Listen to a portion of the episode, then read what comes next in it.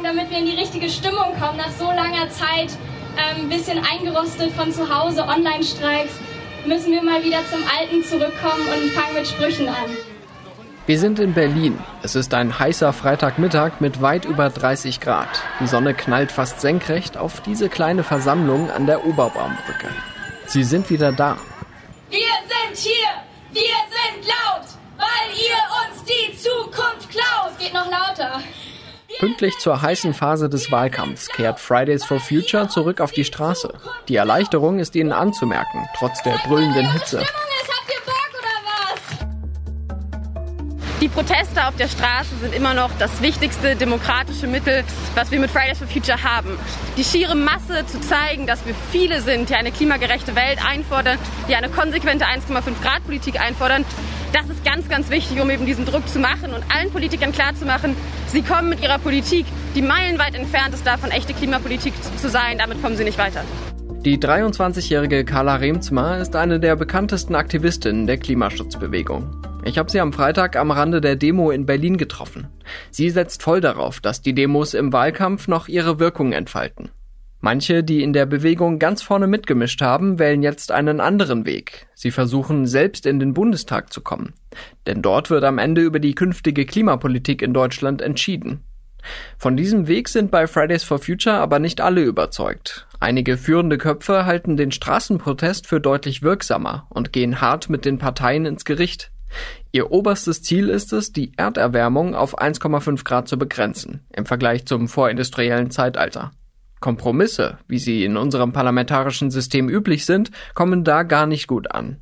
Die Parteien hingegen fürchten, mit einer zu forschen Klimapolitik die Wählerinnen und Wähler zu verschrecken. Für prominente Fridays-Aktivisten ist das ein Dilemma. Bleiben sie ihren radikalen Zielen treu und engagieren sich in der außerparlamentarischen Opposition? Oder versuchen sie in einer Partei etwas zu verändern und vielleicht sogar im Bundestag? Willkommen zu Stimmenfang, dem Politikpodcast vom Spiegel. Ich bin Marius Mestermann und ich schätze, die meisten von uns hatten in den vergangenen Tagen viel Gelegenheit, um übers Klima nachzudenken. Draußen war es ja kaum auszuhalten. Wo kein Schatten war, waren auch keine Menschen. So ungefähr habe ich Berlin am Wochenende erlebt. Und ja, man soll das Wetter nicht mit dem Klima verwechseln. Aber solche Hitzewellen, wie wir sie erlebt haben, dürften künftig noch öfter über Deutschland rollen. Die Frage ist, wer tut was dagegen und wie? Einer, der etwas tun will, ist Maximilian Reimers. Vor zwei Jahren sorgte er zusammen mit anderen Klimaaktivisten noch für einen kleinen Eklat im Bundestag. Während der Veranstaltung Jugend und Parlament legten sich zwei Dutzend Teilnehmende auf den Boden des Plenarsaals, unmittelbar vor Bundestagspräsident Wolfgang Schäuble. Sie wollten damit gegen die Klimapolitik der Bundesregierung protestieren. Diejenigen, die sich da unten hingelegt haben, denen sage ich, wenn wir jetzt in einer ordentlichen Bundestagssitzung wären, müsste ich irgendwie dafür sorgen, dass Sie da weggehen.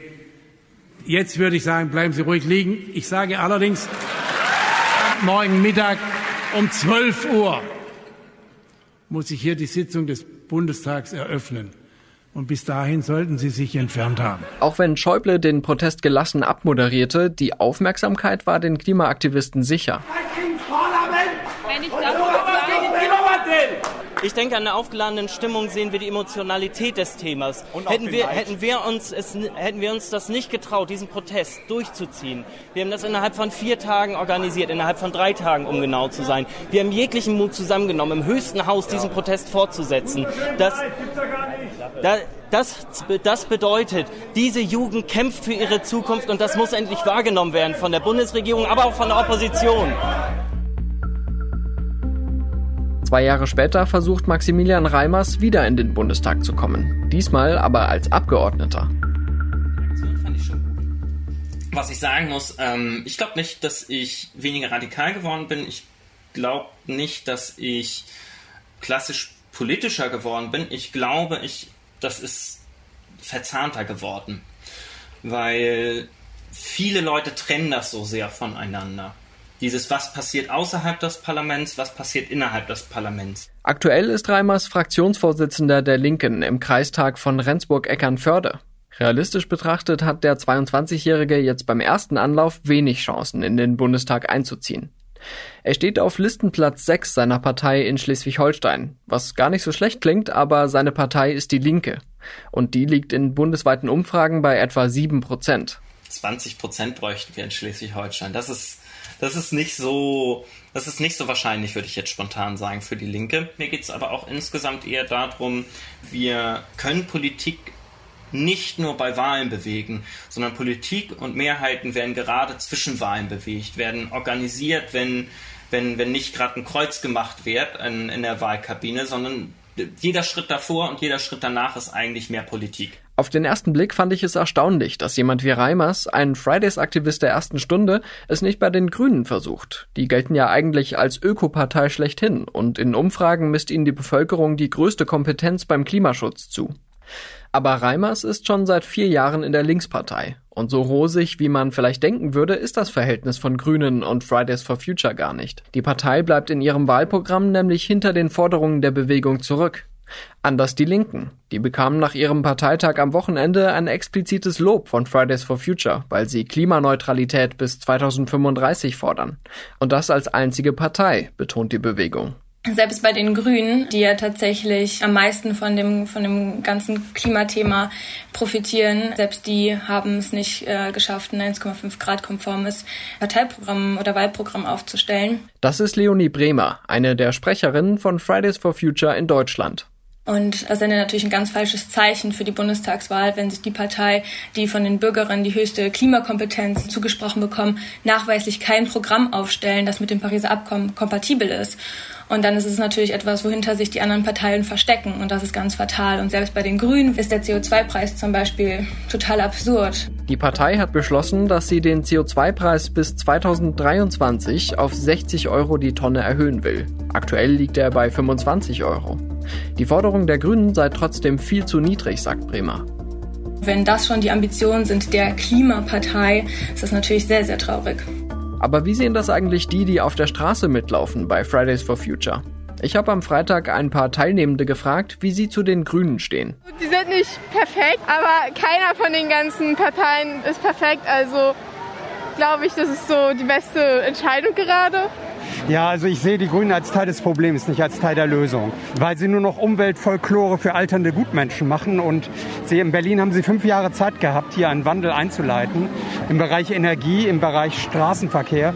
Und da ist sehr wenig passiert. Und das ist in meinen Augen hat es nur eine Alibi-Funktion. Ich denke mal, die sind in dem Dilemma, gewählt zu werden. Die möchten gerne regieren haben aber Angst um Wählerstimmen, wenn sie wirklich äh, stärkere Forderungen aufstellen. Ich bin eigentlich enttäuscht, muss ich sagen, von den Grünen. Ja, ich hoffe, dass, ich, dass sie noch ein bisschen nachbessern.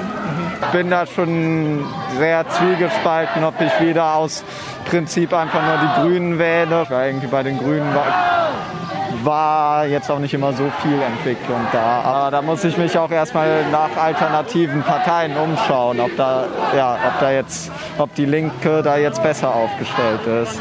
Also im Prinzip sind alle Parteien einfach Parteien, die irgendwie Politik machen und auch Kompromisse schließen müssen. Das ist bei den Grünen nicht anders. Und auch die Grünen haben kein Parteiprogramm, was 100 Prozent 1,5 Grad kompatibel ist. Aber im Prinzip ähm, brauchen alle Parteien, auch die Grünen, brauchen den Zuspruch von der Straße und äh, uns Aktivisten von Fridays und von Berlin und der ganzen Klimabewegung, um auch da den Rückenwind zu haben. Die Grünen sind für die Klimaschutzbewegung mit ihren radikalen Forderungen also keineswegs der selbstverständliche Partner, sondern eher ein politischer Player, den es zu beeinflussen gilt. Und da werden die personellen Überschneidungen besonders interessant. Beim Parteitag der Grünen gab es zum Beispiel die Forderung, den erwähnten CO2-Preis höher anzusetzen. 80 Euro schon im kommenden Jahr statt 60 Euro bis 2023. Das schlug unter anderem Grünen-Mitglied Jakob Blasel vor. Als die Forderungen von Fridays for Future gemeinsam mit WissenschaftlerInnen erarbeitet wurden, kamen wir um ein Thema nicht mehr herum. Auch wenn wir alle Kohlekraftwerke abschalten und fossile Subventionen abschaffen, brauchen wir eine starke CO2-Bepreisung. Nur so können wir den 1,5 Grad Pfad beschreiten. Man sollte sich beim Klimaschutz nicht aus dem Staub machen, nur weil es mal Gegenwind gibt. Also lasst uns das mit der CO2-Bepreisung richtig und wissenschaftsbasiert machen. Bitte stimmt dazu für unseren Antrag.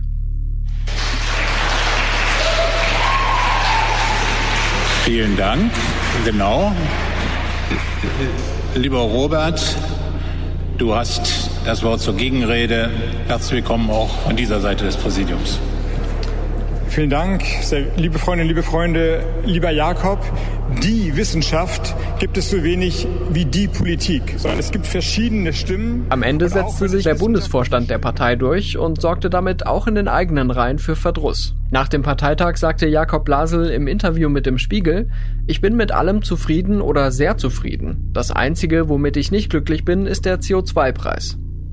Ich erzähle das, weil Blasel lange eins der bekanntesten Gesichter von Fridays for Future war. Mittlerweile kandidiert er als Grüner für den Bundestag, und zwar ausgerechnet im Wahlkreis Rendsburg-Eckernförde. Da wohnt auch Maximilian Reimers, der linken Kandidat. Mein Wahlkreis, mein Wahlkreis. Jakob muss das Direktmandat holen, nur mal so am Rande. Also Jakob war auch auf der Demo auch. Wir sind zusammen, sind wir Rad gefahren. Also natürlich. Ähm, was soll ich denn hoffen, dass die Linke das, das Direktmandat gewinnt bei uns im Kreis? Jakob Blasel hat mit den Grünen in Rendsburg-Eckernförde bessere Chancen als Reimers mit den Linken. Sicher ist sein Einzug in den Bundestag aber nicht. Ich hoffe, dass wir viele Zweitstimmen bekommen, aber bevor ein CDUler das Direktmandat gewinnt, und da muss man ehrlich sagen, so dann ist mir jemand, der ganz klar 1,5 Grad Politik vertritt, der teilweise verschieden, also der hat teilweise andere politische Philosophie als ich, aber steht tausendprozentig für Klimagerechtigkeit ein, macht Aktionen, plant einen Wahlkampf drumherum, macht, vernetzt sich innerhalb der Partei, versucht Mehrheiten zu bilden innerhalb seiner Partei. Fridays-Sprecherin Leonie Bremer bezweifelt hingegen, dass Aktivisten wie Blasel und Reimers im Bundestag viel ausrichten könnten.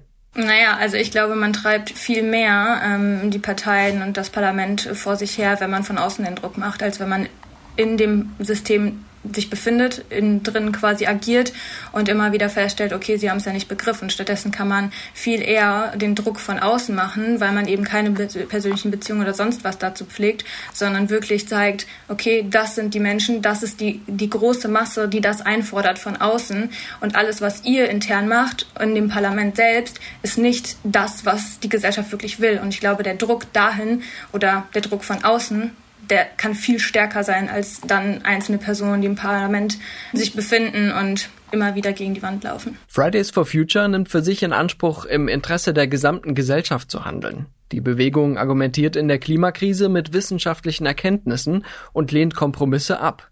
Tatsächlich ist der Klimaschutz den Bürgerinnen und Bürgern wichtig, das zeigen die Umfragen. Aber am liebsten soll er nicht zu viel kosten und keine großen Einschränkungen mit sich bringen. Die Parteien müssen, anders als Fridays for Future, auch auf diese Stimmung in der Bevölkerung eingehen. Und am Ende stehen eben oft Kompromisse. Leonie Bremer schließt eine Parteimitgliedschaft für sich selbst kategorisch aus. Dass zum Beispiel ihre Mitstreiterin Luisa Neubauer bei den Grünen ist, kommentiert sie zwar nicht direkt, aber naja, das muss äh, Luisa selbst wissen. Da möchte ich jetzt gar nicht drüber urteilen. Für mich ist aber klar, dass es für mich nicht geht, von außen Druck zu erzeugen, wenn man selbst Teil einer Partei ist. Ähm, ich bin überparteilich und ich bin in keiner Partei und ich werde auch auf gar keinen Fall unter keinen Umständen irgendeiner Partei beitreten. Ich kann mir schon sehr gut vorstellen, dass man eine gewisse Art des Drucks verliert, wenn man irgendwohin schon einen Fuß in der Partei hat. Steht Fridays for Future jetzt also an einem Scheideweg zwischen Aktivismus und Parteipolitik? Nein, sagt zumindest der linken Kandidat Reimers, der beide Seiten kennt. Überhaupt haben sich alle meine Gesprächspartnerinnen und Partner bemüht, nicht den Eindruck eines Richtungsstreits zu erwecken. Ich stimme auch Leonie absolut zu. Der Druck ist wichtiger. Wir möchten eine außerparlamentarische Mehrheit haben, die für eine klimagerechte Transformation Druck macht. Und zwar wirklich die Mehrheit, die auf der Straße steht. Und gleichzeitig braucht man in dem System, in dem wir leben, Leute, die dann den Hebel drücken, wenn der Druck da ist. Und da hat man gerne die, die aus der eigenen Mitte kommen. Zumindest nach meinem Empfinden. Und wenn man jetzt eben das ausweitet, sich eigene institutionelle Hebel sozusagen sichert und auch Hebeldrücker, dann äh, schließt sich das beides gegenseitig überhaupt nicht aus. Reimers räumt aber ein, dass es mit dem Wechsel in die hochrangige Parteipolitik schwieriger wird, glaubwürdig und effektiv radikale Forderungen zu vertreten. Er vermutet, dass sich auch sein Mitstreiter Jakob Blasel der Logik des parlamentarischen Systems fügen muss, falls er es in den Bundestag schafft. Das sind verschiedene Spielregeln, die da gelten. Jakob kann, wenn er, wenn er keine Ausschusssitze haben möchte, wenn er keine Pressetermine haben möchte vor der Fraktion, kann er sicherlich gegen alles schießen, was da gemacht wird.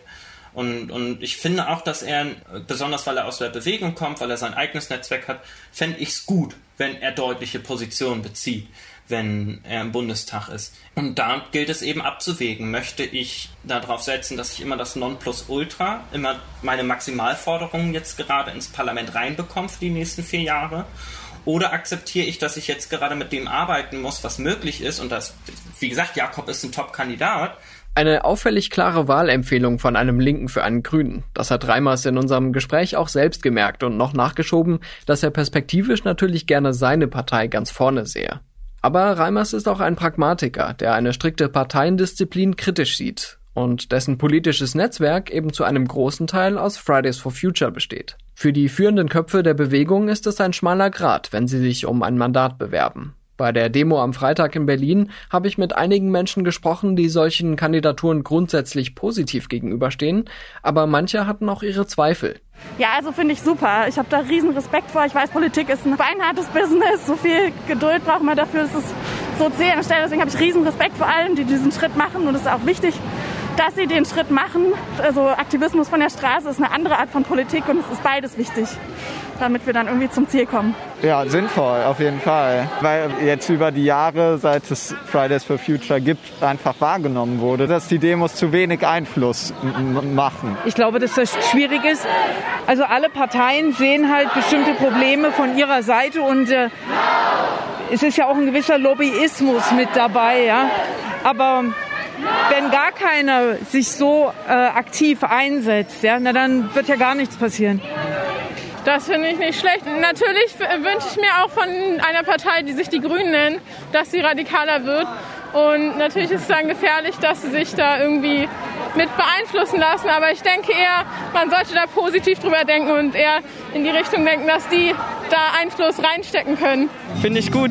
Dann ist eine Person dabei, die davon Ahnung hat und sich dafür besonders einsetzt.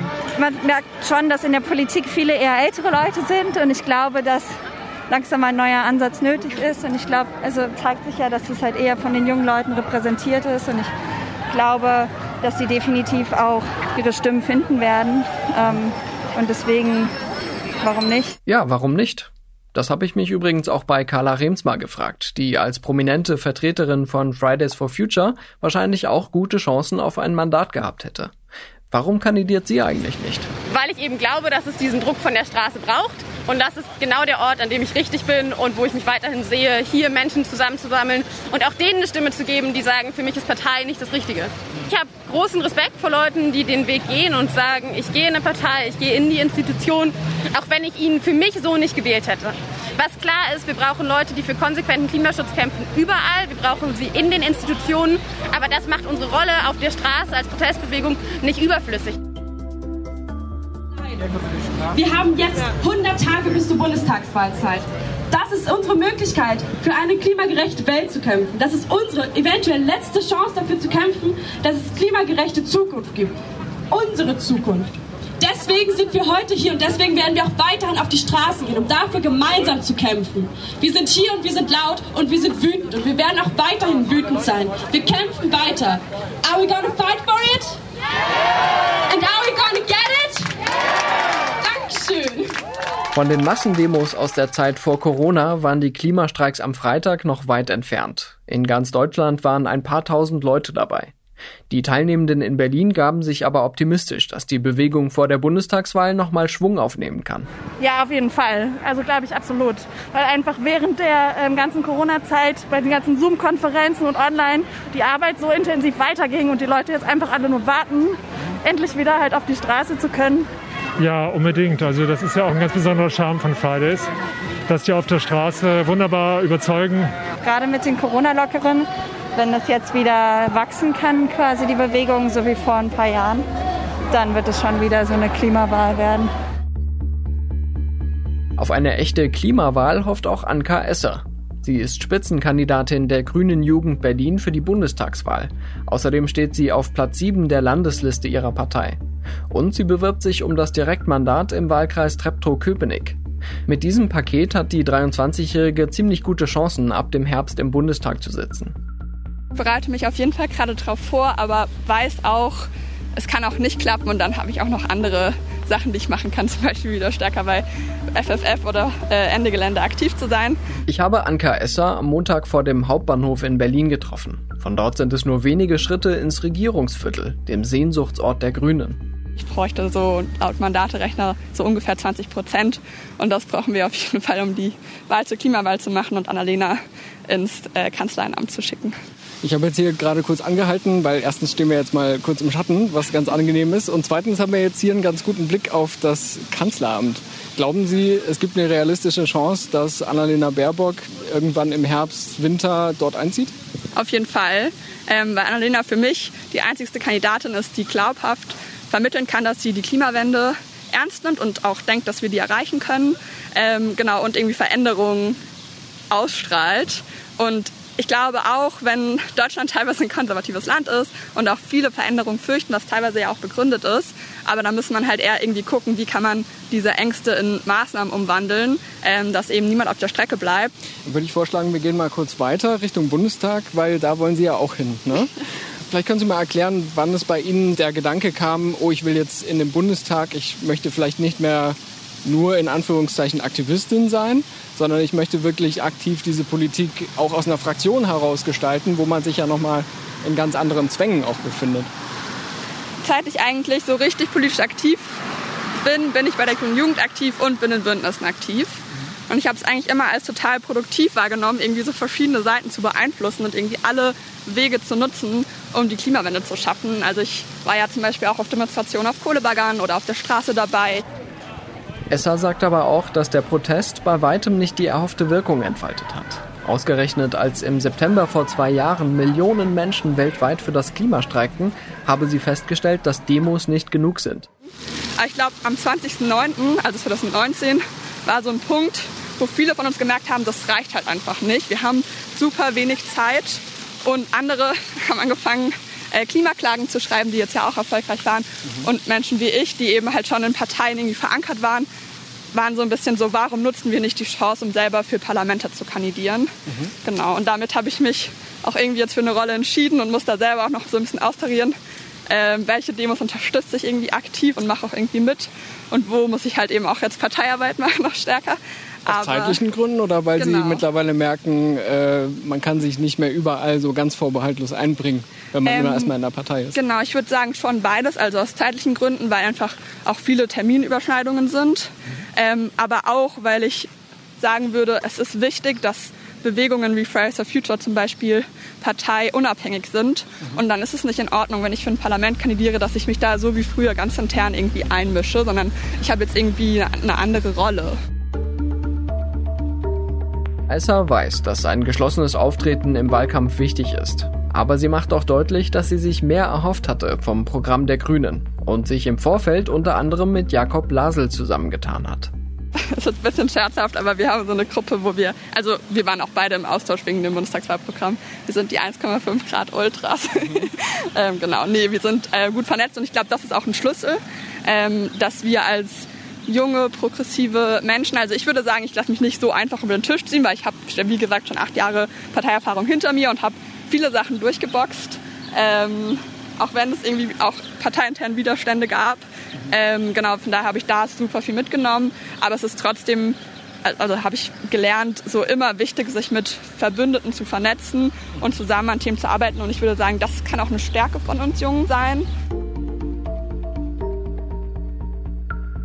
Am Ende braucht es halt beides. Also es hat uns halt die Zeit total, also die letzten Jahre jetzt total gezeigt, irgendwie die Grünen alleine, wenn wir irgendwelche Forderungen, die notwendig sind, irgendwie präsentieren, dann äh, bekommen wir gleich einen Hate-Storm. Aber auch FFF, wenn nur demonstriert wird, dann beschließt die Bundesregierung trotzdem irgendwie so Pseudo-Maßnahmenpakete. Von daher würde ich sagen, es braucht halt Leute, die auf der Straße effektive Klimapolitik einfordern und es braucht auch Leute, die in den Parlamenten die umsetzen wollen. Sie identifizieren sich ja schon auch sehr stark noch mit Fridays for Future, äh, so wie ich es jetzt rausgehört habe. Wie würde das dann aussehen, wenn Sie tatsächlich Ende dieses Jahres im Bundestag sitzen? Kann man dann noch so Aktivistin und Politikerin sein? Hm, das finde ich eine schwierige Frage und ähm, Genau, ich finde, ich glaube, ich werd, würde mich schon dann eher Politikerin nennen, um irgendwie klarzumachen, dass ich eine andere Rolle habe. Am Ende habe ich schon die Perspektive von der Klimaaktivistin, weil mich, sie mich einfach über Jahre geprägt hat und ja auch viele meiner Freundinnen weiter Klimaaktivisten sein werden und mir das auch wichtig ist, dass wenn ich ein Büro habe, dass da auch irgendwie weiter Perspektiven von KlimaaktivistInnen so mich beeinflussen. Ähm, genau. Und am Ende würde ich sagen, ich versuche, genau, meine Rolle ist eben dann Klimapolitikerin zu sein und möglichst viel, was irgendwie sagbar ist im Parlament und was irgendwie nötig ist, einzubringen und auf eine andere Weise für die Klimawende zu kämpfen. Können Sie sich vorstellen, dass es irgendwann die Situation gibt, dass Fridays for Future gegen die Bundesregierung mit den Grünen protestiert und sie sich plötzlich in einer ganz anderen äh, Lage wiederfinden, wo sie dann die Kritisierte sind und nicht ja. mehr die Kritikerin? Auf jeden Fall und ich erwarte das auch, weil ich habe ja auch gesagt, also selbst wenn es am Ende eine progressive Regierung werden sollte, muss die auch immer wieder gepusht und kritisch hinterfragt werden. Am Ende muss ich dann Menschen erklären, dass ich halt eine andere Rolle habe und dass ich trotzdem wichtig bin und versuche irgendwie alles Mögliche zu fordern. Aber dass ich natürlich auf der Straße mehr fordern könnte, als ich manchmal im Parlament fordern kann. Mhm. Aber ich will mir auf jeden Fall die Aufgabe setzen, wirklich immer das zu fordern, was irgendwie notwendig ist und was irgendwie möglich ist. Wir müssen anfangen zu zeigen, PolitikerInnen sind ganz normale Menschen und versuchen irgendwie eine bessere Welt zu schaffen. Menschen können sie beeinflussen und können irgendwie auch ihren Teil dazu beitragen. Also am Ende bringt es auch nichts, wenn alles im Parlament beschlossen wird, wenn Menschen nicht dahinter stehen und auch bereit sind, das mit umzusetzen. Es könnte also bald passieren, dass sich Anka Esser und Carla Remsmar gegenüberstehen. Die eine als Bundestagsabgeordnete und womöglich Mitglied einer Regierungsfraktion, die andere weiterhin als Klimaschutzaktivistin. Remsmar hat in unserem Gespräch jedenfalls schon angekündigt, dass Fridays for Future der künftigen Regierung genau auf die Finger schauen will. Ich kann mir sehr gut vorstellen, dass insbesondere in dem Moment, wo die Grünen oder andere Parteien, wo Aktivistinnen aktiv sind, in eine Regierung kommen, dass es da Probleme geben wird, dass sie selber Dinge mittragen müssen äh, in den Parteien, die sie nicht gut finden, die die Klimabewegung nicht gut findet. Das sehen wir ja jetzt schon ähm, bei den Grünen, dass sie sagen, sie wollen Klima machen, die Klimabewegung ist unzufrieden ähm, und auch mit vorher vorangegangenen Protestbewegungen, wo ja auch häufig Aktivistinnen dann in den Bundestag gegangen sind. Das, glaube ich, ist aber ein natürlicher Zyklus quasi dessen, was passiert im Parlamentarismus, weil man eben Kompromisse machen kann und muss und sozusagen Mehrheiten aggregieren muss. Ähm, und deswegen ist es so wichtig, dass wir weiterhin eben als auch konsequente Stimme, die sagt, wir wollen wissenschaftlich fundierte 1,5 Grad Politik und wir lassen uns auf keine faulen Kompromisse ein, dass wir weiterhin auf der Straße aktiv bleiben und nicht alle ins Parlament gehen. Anka Esser und Maximilian Reimers sind natürlich davon überzeugt, dass ihre jeweilige Partei das beste Angebot für die Klimapolitik macht. Einig sind sie sich aber in ihrem Koalitionswunsch. Rot-Rot-Grün soll es sein, also ein Bündnis der Grünen mit SPD und Linken. Rechnerisch ist das nach aktuellen Umfragen illusorisch. Die Spitzenleute von Fridays for Future halten sich bei der Frage nach dem Wunschbündnis bedeckt. Aber eins dürfte klar sein. Eine Bundesregierung unter Beteiligung von CDU und CSU wäre aus Sicht der Klimaschutzbewegung ein Desaster. Das lässt sich ganz gut an den Reaktionen auf das Wahlprogramm der Union ablesen, das in dieser Woche vorgestellt wurde. Mehr dazu finden Sie in den Shownotes. Egal wie die politische Gemengelage nach der Bundestagswahl aussieht, die künftige Bundesregierung wird ambitionierte Klimaziele verfolgen müssen. Das gebietet nicht nur der breite wissenschaftliche Konsens, sondern auch das Urteil des Bundesverfassungsgerichts aus dem Mai. Das übergeordnete Ziel ist dabei die berühmte Klimaneutralität. Wissen Sie eigentlich, was hinter diesem Begriff steckt und wie die Kompensation von Treibhausgasemissionen funktioniert? Falls nicht, ist der neue Spiegel-Podcast Klimabericht genau das Richtige für Sie. Meine Kollegen Sebastian Spalleck und Kurt Stukenberg erklären in der aktuellen Folge, warum das Spiel mit der Klimaneutralität riskant ist. Den Klimabericht finden Sie im Podcatcher Ihrer Wahl oder unter dem Link in den Show Notes. Das war Stimmenfang, der Politik-Podcast vom Spiegel. Kommende Woche wollen wir hier über ein Thema sprechen, das auf den ersten Blick wenig mit dem Klima zu tun hat. Digitale Währungen. Um die Kryptocoins gibt es ja einen ziemlichen Hype, aber über die Schattenseiten wird noch recht wenig gesprochen. Dabei sind die Emissionen dieser stromintensiven Technologie gigantisch. Ich würde gerne wissen, was halten Sie von Kryptowährungen wie dem Bitcoin? Glauben Sie, dass es sich um eine Anlageform für die Zukunft handelt oder eher um eine Blase, die bald platzen wird? Schicken Sie Ihre Antwort als Sprachnachricht per WhatsApp an plus 49 40 380 80400 oder schreiben Sie uns an stimmenfang.spiegel.de. Die nächste Stimmenfangfolge gibt es wie immer am kommenden Donnerstag auf spiegel.de, Spotify, bei Apple Podcasts und in allen üblichen Podcast-Apps. Ich bin Marius Mestermann und bei der Produktion wurde ich diese Woche unterstützt von Jelena Berner, Ole Reismann, Marc Glücks und Sebastian Fischer. Unsere Stimmenfangmusik kommt von Davide Russo.